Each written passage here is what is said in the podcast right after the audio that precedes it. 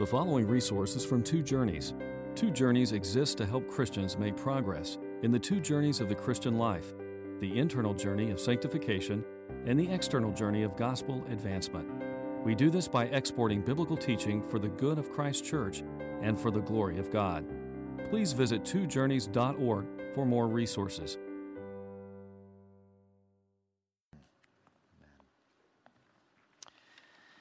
Turn in your Bibles to Galatians 3 6 through 14. You just heard Rick read it very beautifully for us.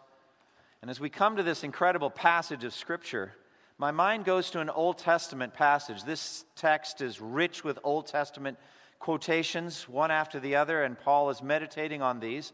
But I'm brought to Isaiah 55, 8 and 9, which says there, My thoughts, this is the Lord speaking to the human race. My thoughts are not your thoughts, neither are my ways your ways, says the Lord. As the heavens are higher than the earth, so are my ways higher than your ways. And my thoughts are higher than your thoughts. Why do I begin there? Because as I look at the text today, the text testifies that everyone who has faith in Jesus Christ is mysteriously a child of Abraham. And what I want you to do is to see that in the text, to understand the significance of it, to help you to see that God willed in a very mysterious way a single individual 4,000 years ago who was living in Ur the Chaldees at that point to leave his country, his homeland, and begin a life of faith, of journeying in faith. And that this man, Abraham, is our father in faith and to understand the significance of that, and that if you are not a child of Abraham, you will get nothing of his inheritance, which is everything in the world. And so it's incredibly beneficial to be an honorary Jew. And that's what we Gentile believers in Christ are. We have been adopted as sons and daughters of Abraham. Now, about nine years ago, I was en route to. Uh, uh, a ministry opportunity in Romania, and I was at an airport in Italy. And I saw a group of, of a certain sect of Jews walking through the airport. And I don't know what it is. I hadn't seen that type of attire in America before, maybe if I went to certain larger cities. But this was a sect of Judaism that took very seriously some aspects of the law of Moses. And they had black hats, and, and they had long beards, and they had the earlocks, and they had the flowing robes. And right around that time, I was thinking about and memorizing and working on Romans 9 through 11. And there in Romans 11, it talks about how God has established this incredible olive tree with this root system. And the root system were the patriarchs Abraham, Isaac, and Jacob. And that I, as a believer in Jesus Christ, am like a wild olive shoot, and I've been grafted into this Jewish tree. And I've got Jewish sap flowing through me now through that root system. And I thought, I toyed with the idea of going up to these, I don't know, Italian Jews or something like that and saying, I just want you to know that I'm an honorary Jew.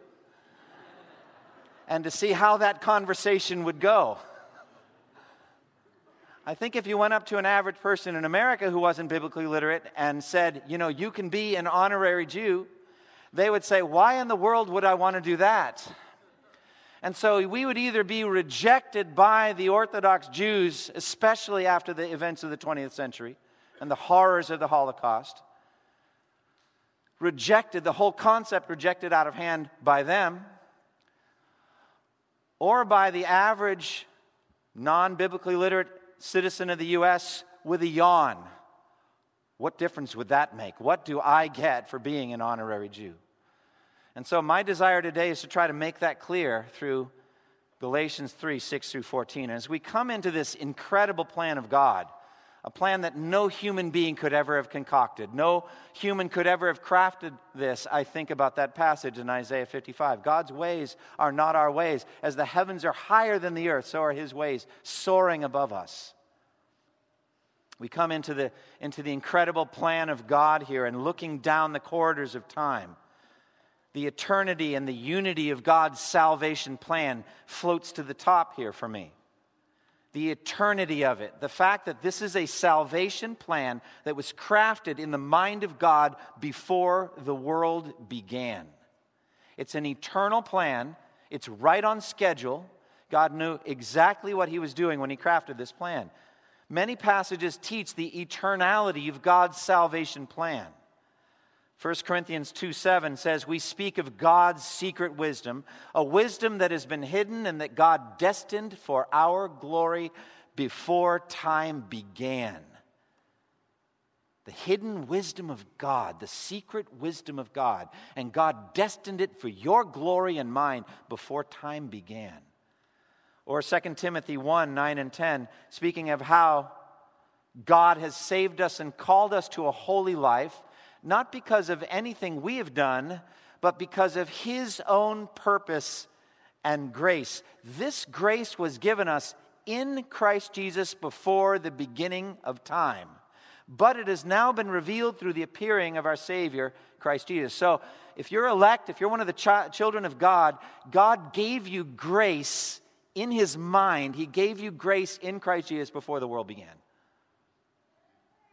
Titus 1 2 speaks of a faith and knowledge resting on the hope of eternal life, which God, who does not lie, promised before the beginning of time. Ephesians 1 says that God chose us in Christ before the creation of the world to be holy and blameless in His sight. In love, He predestined us to be adopted as His sons through Jesus Christ. And then Peter speaks of the same thing, focusing on the death of Christ on the death of Jesus in our place. 1 Peter 1 says, speaks of the precious blood of Christ, a lamb without blemish or defect. He, Jesus, was chosen before the creation of the world, but was revealed in these last times for your sake. So God had all of this worked out before the creation of the world. As, t- as history began, He started to unfold his, his plan. He knew exactly what was going to happen the eternality of the plan of God is on my mind here, but also the unity of the plan of God. God has willed to save sinners from all over the world, from every tribe and language and people and nation, to save sinners out of their nations the same way. Everybody gets saved the same way. Isn't that incredible? And that He's been working this out from 4,000 years ago, even before that, by faith in the promise of God that ultimately is Jesus Christ sinners are justified. So that means that every Old Testament saint was saved the same way as every New Testament saint. And everyone that's ever been saved from sin, we've all been saved the same way. Hebrews 11, that faith chapter, traces all this out, beginning with Abel and the sacrifice that he offered, right on through, through Enoch's walking with God, through Noah's building the ark, all the way through. And the message, the unified message of Hebrews 11, is that all of those people were justified by faith apart from works of the law. Same message that we have, we have here in Galatians. Romans chapter 4 teaches that both Abraham and David, and therefore all Old Testament saints, were justified by faith in the promised Christ. So basically, Old Testament saints looked ahead based on the Word of God, looked ahead to a Christ who hadn't even been born yet, the same way we look back to a Christ who's already ascended to heaven. And neither they nor we can see him with our own eyes. We, we're justified the exact same way. So we have the eternality and the unity of the plan of God. Now, the Apostle Paul is giving here a powerful answer to the false teachers that were troubling the Gentile Christians in Galatian churches he's giving a powerful answer to the Judaizers. These were Jewish people who had come in after Paul and Barnabas had planted these churches in Asia Minor. And they preached the pure gospel, Paul and Barnabas did. They established healthy churches and then they left. And then in come these Judaizers, these false teachers, who were trying to blend the work of Christ with the law of Moses and said, This is the recipe for human salvation the work of Christ on the cross plus your obedience to the law of Moses. If you do these two things, you will be saved. And no doubt these Judaizers were very intimidating to Gentile Christians. They came with a raft of Old Testament scriptures. They came with clear precepts, line upon line from the laws of Moses. And these neophytes, these Gentiles who had very little knowledge of the Jewish religion, had no ability to refute them. They could not answer them. They were helpless and they needed a defender, they needed a champion, and that was the Apostle Paul, the apostle to the Gentiles. And he steps in, it's left to a Jew. Paul was a Jew, and he's able to, to marshal, as he does here beautifully in this section that you heard Rick read for us, one Old Testament scripture after another to prove his basic point. Sinners are justified by faith alone and not by works of the law. And that's what he's trying to prove. The Judaizers were intimidating people who were misusing these Old Testament scriptures. Paul knew them better than they did. He knew the scriptures, and he said, You're just not looking closely enough. And so he taught plainly from the Old Testament justification by faith alone. And this is incredible encouragement to us who read centuries later about all of this. We can come to the book of Galatians, and we, as believers in Christ, we can be assured and encouraged about our salvation. And we can know that our sins are, are truly forgiven, not by our works, but simply by faith in Christ. And we are free from condemnation by the law. We're free from all fear of condemnation. We are done with that because Christ has become a curse for us. And we are, in some mysterious way, adopted sons and daughters of Abraham. And we stand to inherit what Abraham stood to inherit. And we will sit at table someday in the kingdom with Abraham, Isaac, and Jacob because of the work of Jesus Christ. Now, we have to prove all of this from Scripture, these assertions. We have to make, make it clear. And so, Paul's going to give positive and negative proof from the Old Testament Scriptures that these things are so. Now, he's already in Galatians 3 1 through 5 appealed to their experience, the Galatians' experience with the gospel. You remember we talked about that last time. So look again in verses 1 through 5, Galatians 3, 1 through 5. He says there, You foolish Galatians, who has bewitched you? Before your very eyes, Jesus Christ was clearly portrayed as crucified. I would like to learn just one thing from you. Did you receive the Spirit by observing the law or by believing what you heard? Are you so foolish? After beginning with the Spirit, are you now trying to be perfected by human effort, by the flesh? Have you suffered so much for nothing if it really was for nothing? Does God give you his spirit and work miracles among you because you observe the law or because you believe what you heard? And so he's going back to their experience. You remember how it was when I came to your town and I preached Christ crucified, and as you heard, you didn't do anything, you didn't go out and obey anything, you just heard, believed, and the Holy Spirit was poured out on you. Remember? Remember how it was? And the Spirit flooded into your lives, and you were filled with joy and filled with confidence and assurance that your sins were forgiven, and you began to live the Spirit filled life. You were filled with all of that. You remember how it was. So he's going back to their experience. Now he's going to say, How it was for you, that's the way it has always been. Back to the time of Abraham, that's how sinners have always been made right with God.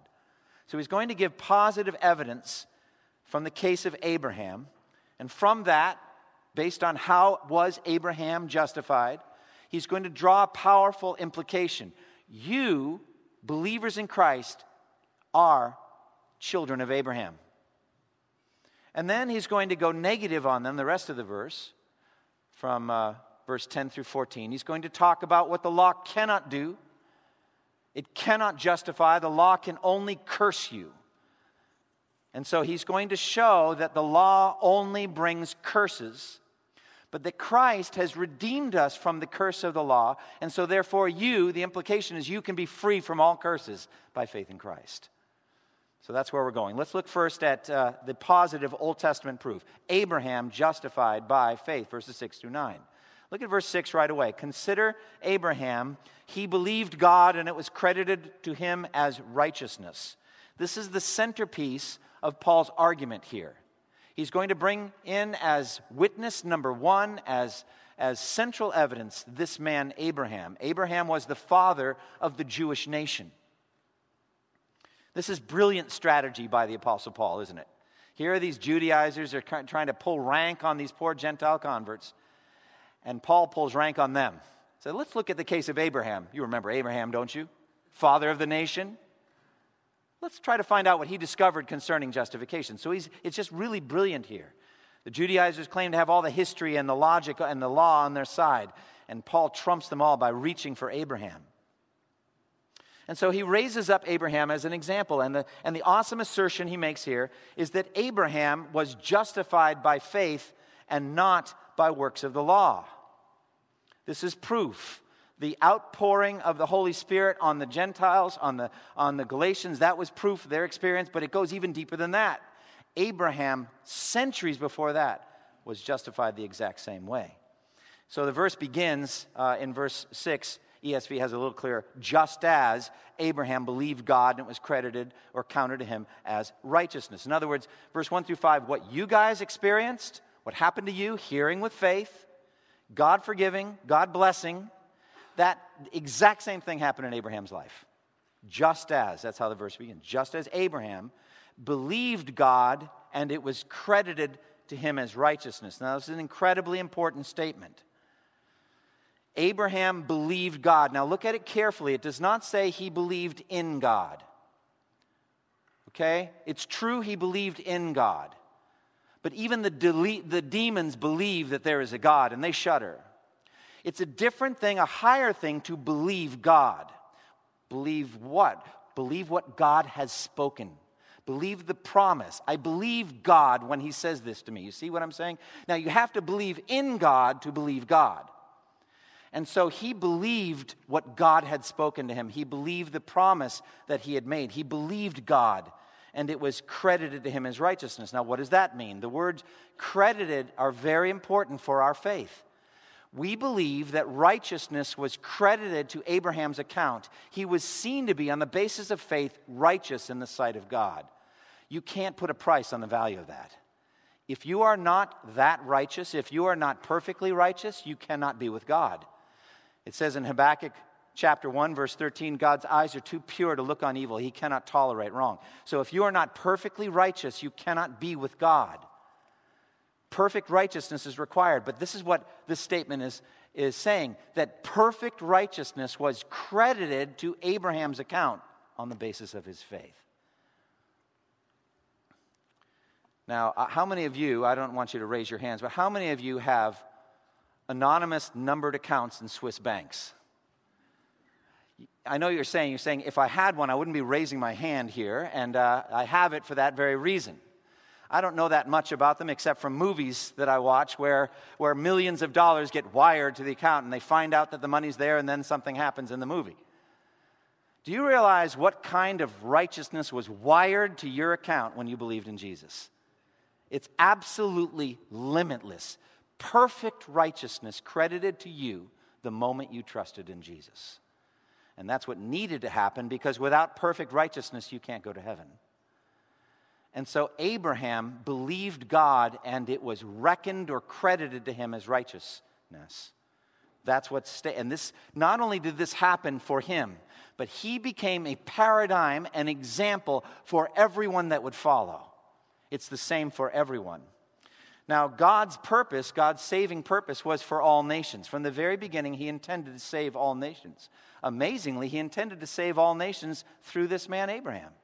Now, who was Abraham? Abraham was, by some accounts, it seems, a moon worshiping pagan living in Ur the Chaldeans, where we would call Babylon, in that area. And at some point in his life, he heard God speak to him. God called him out of the darkness of paganism and he gave him this statement. He says, and this is Genesis 12, 1 through 3 God said to Abram, Leave your country, your people, and your father's household, and go to the land I will show you. I will make you into a great nation, and I will bless you. I will make your name great, and you will be a blessing.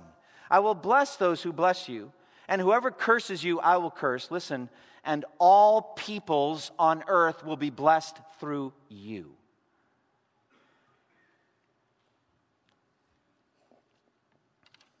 That is staggeringly important. All peoples on earth, every single people group, every single nation on the face of the earth, blessed through this man, Abraham. That was God's intention from the very beginning. God was intending to save the nations, to save people, to save Gentiles. Is that relevant to the Galatians? Yes, they're Gentiles. And God was intending to save the Gentiles, the Galatians, through Abraham. And so he makes it plain. Look at verse 8 in our text. The scripture foresaw, Interesting expression there. The scripture foresaw that God would justify the Gentiles by faith and announce the gospel in advance to Abraham. All nations will be blessed through you. So he's quoting that uh, Genesis 12 3. So God intended to save people from every tribe and language and people and nation f- through this one nation, the Jews, through this one man, Abraham. And Paul personifies Scripture. I find that amazing, the Genesis account. The Scripture foresaw. Isn't that interesting expression? It's like the Scripture could know something in advance.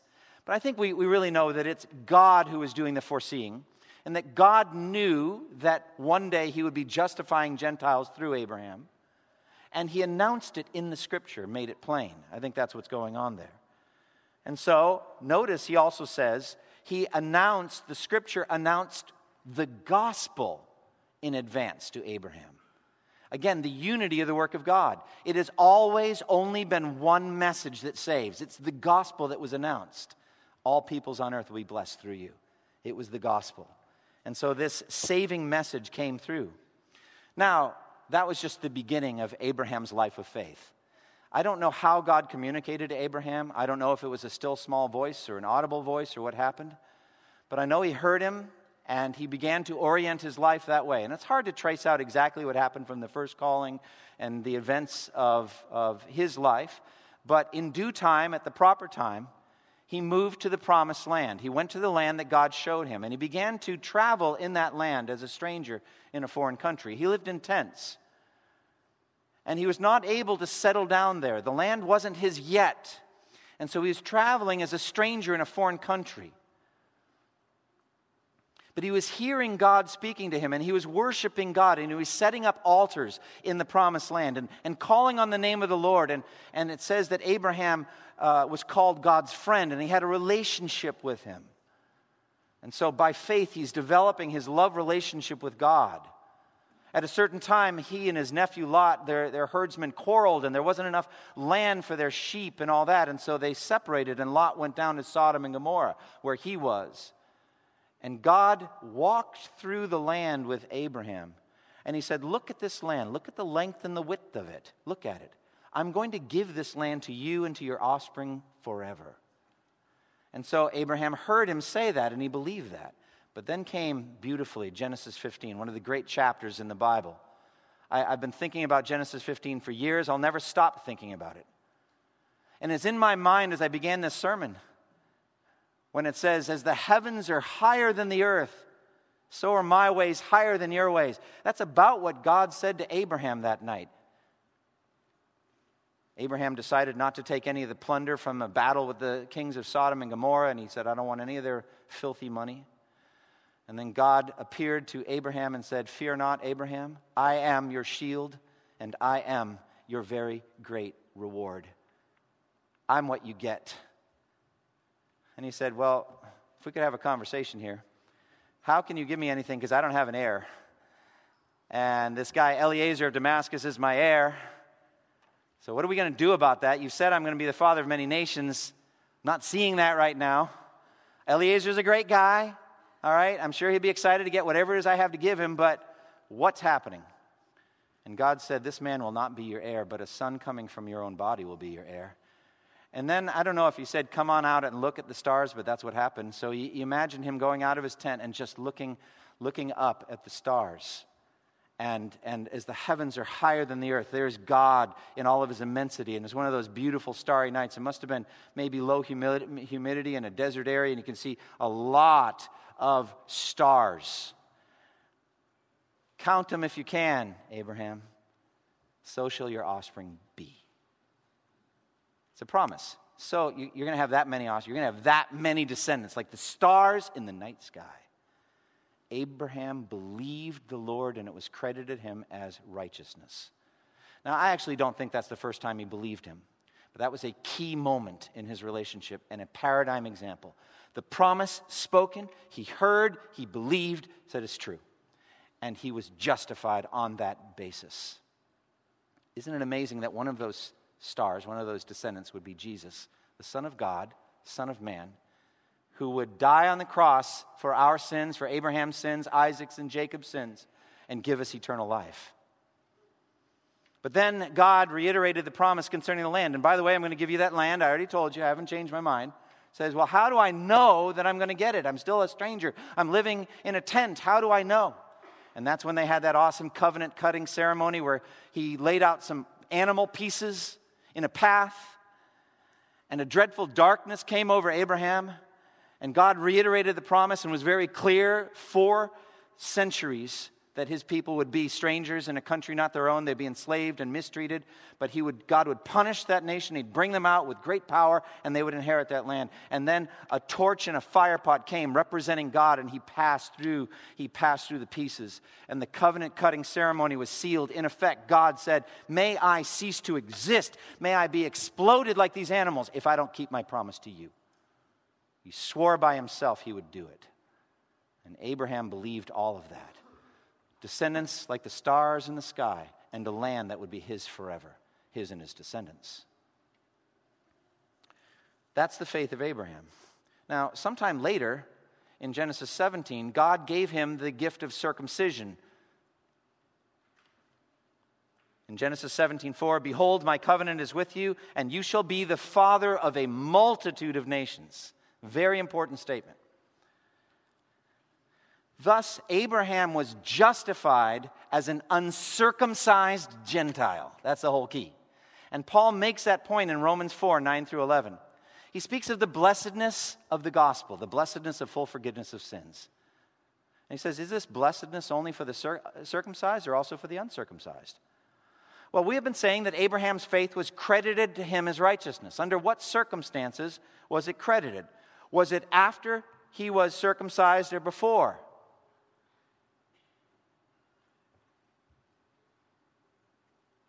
I'm pausing for dramatic effect. Okay, I'm putting a big gap as we're waiting for the answer. Well, when was it? It was before he was circumcised. Ta da! That's the whole point. He was an uncircumcised Gentile when he received the blessing of justification.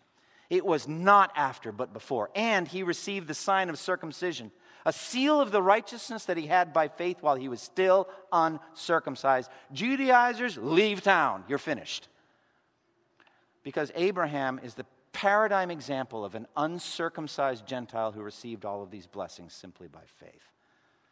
So, where do we fit in? Well, true Jews, true Jews, are of the same faith of Abraham, and so is anyone who is of the same faith uh, uh, as Abraham. We are also considered to be, reckoned to be, sons and daughters of Abraham. Now, the Jews prided themselves in their genealogical descent from Abraham. They were children of Abraham, and they talked about it a lot. After the exile of Babylon, when they came back, they were big into genealogies.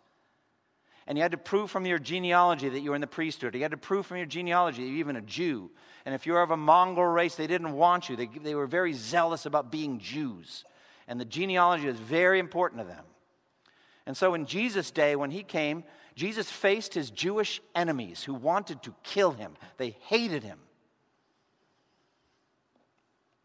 Jesus said, You're doing what your father always does, meaning the devil. And they said, Abraham is our father. Hmm. Jesus answered, If you were Abraham's children, then you would do the things Abraham did. In other words, just because you are genealogically connected to Abraham doesn't mean you're actually a son or daughter of Abraham. And so Paul makes this exact same point in Romans chapter 2, verse 28 and 29. A man is not a Jew if he is only one outwardly, nor is circumcision merely outward and physical. No, a man is a Jew if he is one inwardly. And circumcision is circumcision of the heart by the Spirit, not by the law. Such a man's praise does not come from men, but from God.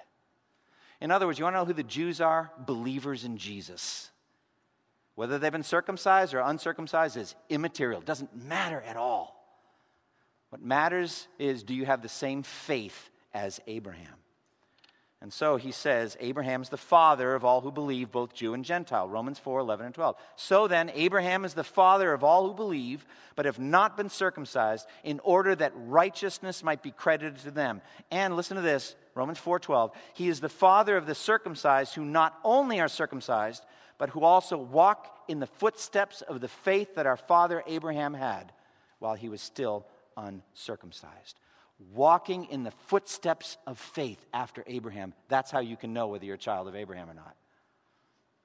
So look at our text, look at verse 7. Understand then that those who believe are children of Abraham. And again, verse 9. So those who have faith are blessed along with Abraham. So this is the incredible implication of our text today. You can be a Jew. You can be a son or daughter of Abraham. Every single person in this room can be a son or daughter of Abraham. Caucasian Americans and African Americans alike can be sons and daughters of Abraham. Asian people, European, Latinos can be sons and daughters of Abraham. Men and women, boys and girls can be sons and daughters of Abraham. Wealthy German businessmen can be sons and daughters of Abraham. Frail elderly women in nursing homes can be daughters of Abraham. Redneck Nazi skinheads who have spent years shouting anti Semitic threats can be converted and become Jews. That's incredible. That's what this is what it's teaching here. Anyone can be a child of Abraham by faith in Jesus Christ. And what's required is not obedience to the laws of Moses. What's required is faith in Jesus Christ. Now, many people would just respond with a yawn to that. Can I just deal with that right now? Let's put it this way. It says very plainly in Romans chapter 4 verse 12 that God has made Abraham heir of the world. Can I speak quite plainly to you? If you're not named in his will, you get nothing. If you're not named in Abraham's will, you get nothing. He gets it all. Now, you may think that's not fair. Take it up with God. God chose Abraham and chose to save him through, save the world through Abraham. And if you are a son or daughter of Abraham, you are heir of the world too. And you'll get a piece of the new heaven and the new earth that's coming. By the way, that term heir of the world is not found, as far as I can tell, in the Old Testament. He was heir of the promised land. It's Romans that says heir of the world.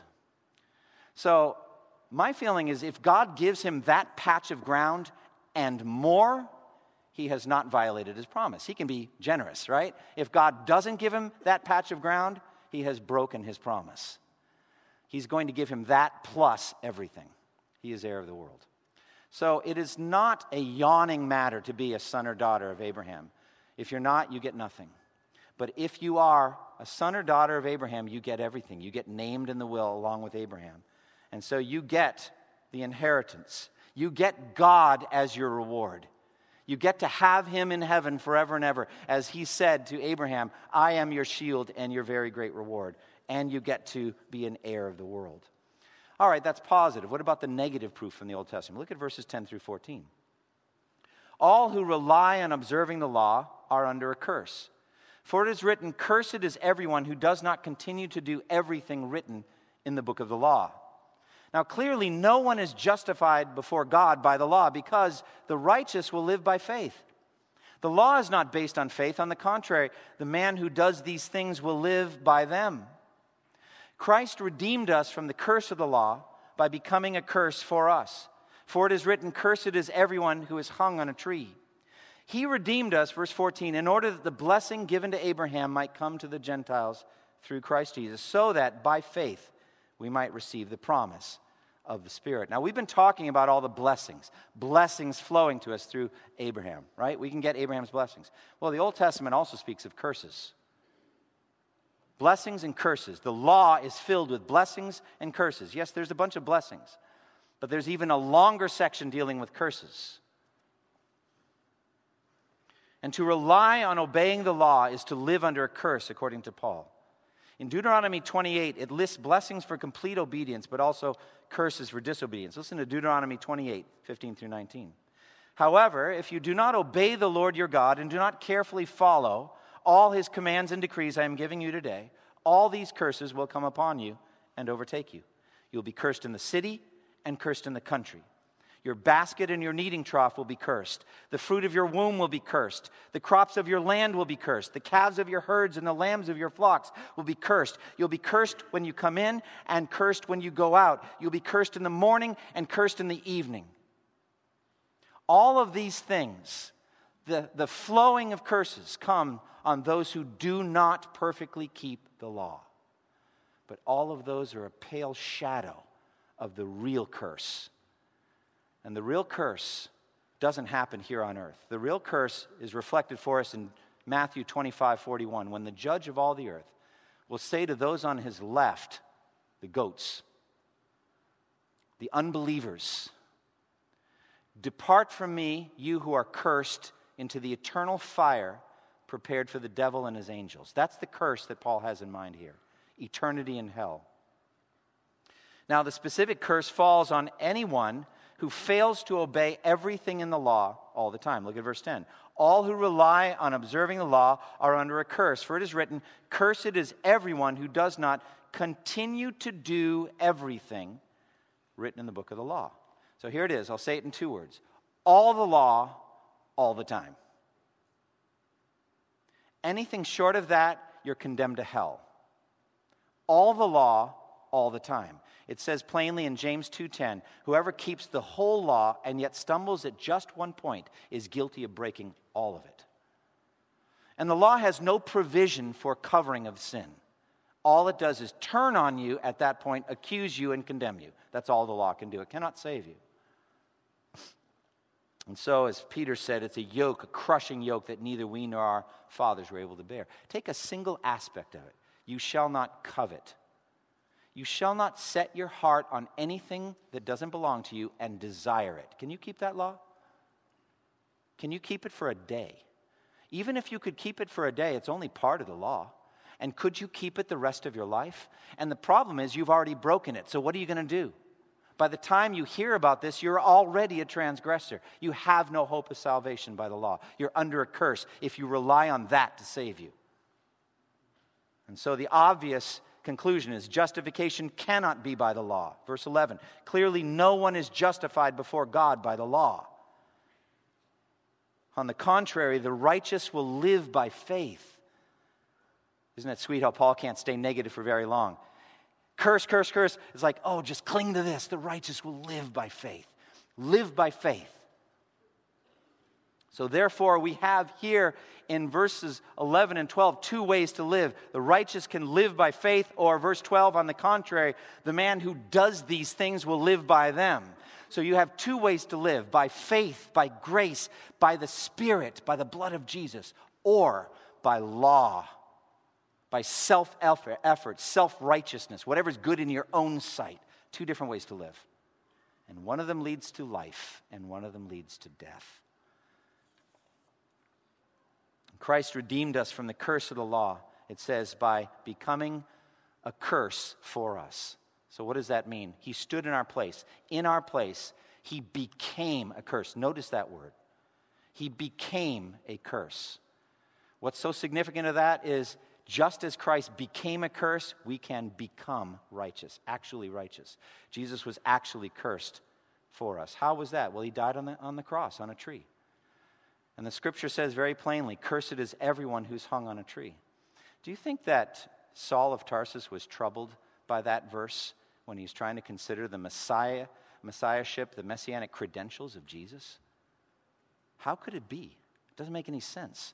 The Messiah, son of David, hanging on a Jewish, on a, on a Roman cross, his blood shed. How could it be that this one, clearly cursed by God, could be the same one who spoke to me on the road to Damascus. I picture this Paul puzzling it through, blinded by that light, waiting for Ananias to come lay hands on him, waiting to get baptized, praying, saying, God, answer this for me. I don't understand. Jesus was cursed, right? Yes. He was hung on a, on a tree. Yes. He's cursed. And yet, clearly, he is the Son of God, glorious, radiant, resurrected. How? Ah, he became a curse for me. I deserve to die. He took my place. He's a substitute for me. He became a curse, so I am now free. I'm redeemed from the curse of the law because Christ became a curse for me. The implication, verse 14, you also, therefore, as a son or daughter of Abraham, can be blessed and not cursed. Verse 14, he redeemed us in order that the blessing given to Abraham might come to the Gentiles through Christ Jesus, so that by faith we might receive the promise of the Spirit. Now, we're going to talk more about the Spirit filled life in weeks to come, God willing. But this promise of the Spirit, the very way we began chapter 3, the Spirit poured out on us who are sons and daughters, not just of Abraham, but of Almighty God. What application can we take from this? Well, number of things. First and foremost, I want you to look back at the eternality and unity of God's saving plan and rejoice in it. God didn't throw this saving plan together at the last minute. He's been planning to save you before the world began. Secondly, see the immeasurable value of being a child of Abraham. He is heir of the world. If you are named in his will, you get everything. You get to be an heir of the new heaven and new earth. Have you been grafted in to that Jewish olive tree? And are you now receiving life giving sap through Abraham, Isaac, and Jacob? Thirdly, understand that this blessing only comes to those who have faith like Abraham. Only to those who have faith like Abraham. Those are the only true sons and daughters of Abraham. Fourth, understand that this faith is plainly faith in Christ Jesus. So, can I make an appeal to you? Trust in Christ. You've come in here today, you're hearing the gospel. You may never hear it this plainly again. I'm pleading with you believe in Jesus now for the forgiveness of your sins. And now, if I can ask all of you, evaluate your lives now. Are you walking in the footsteps of the faith that Abraham had? John Piper uses an illustration here, and I want to close with this illustration of an orchestra hall and the music of the symphony is the glory of God. And everybody here knows that faith is the precondition for entering that hall and enjoying the music. But some people, we fear, look on saving faith like a ticket to enter the orchestra hall and listen to the music someday. And if you've got that ticket, you've trusted in Jesus, you can stick that ticket in your pocket and live however you want and when the time comes, you can hand over that ticket and enter the orchestra hall and listen to the music, which is the glory of God. That is a faulty view of saving faith. Instead, saving faith is like an ear for the music that you're given as a gift. It's not a ticket to get in, it's an ear for the music that you start to hear in your life, and you start to love that music and you love the music of the glory of God and you start to order your life so you can hear more and more of it. And someday you get to hear it completely with clear ears forever and ever. So, are you walking in the footsteps of the faith that our father Abraham had? The glory of God, fellowship with God, yearning for the things of God. Rejoice and be glad if that's true of you, because you also, like Abraham, are an heir of the world. Close with me in prayer. Father, we thank you for the deep, rich, full truths in Galatians 3 6 through 14, more than we can fathom in 20 sermons or more. And Father, I thank you that we have become adopted sons and daughters of Abraham and stand to receive with Abraham the inheritance of eternity with God and citizenship in the New Jerusalem and a piece of the new heaven and new earth. I pray that you would draw to faith any who hear this message, that they would trust and walk in the footsteps of the faith that our father Abraham had while he was still uncircumcised. In Jesus' name, amen. Thank you for listening to this resource from twojourneys.org. Feel free to use and share this content to spread the knowledge of God and build his kingdom. Only we ask that you do so for non commercial purposes and in accordance with the copyright policy found at twojourneys.org. Two Journeys exists to help Christians make progress in the two journeys of the Christian life the internal journey of sanctification and the external journey of gospel advancement. We do this by exporting biblical teaching for the good of Christ's church and for the glory of God.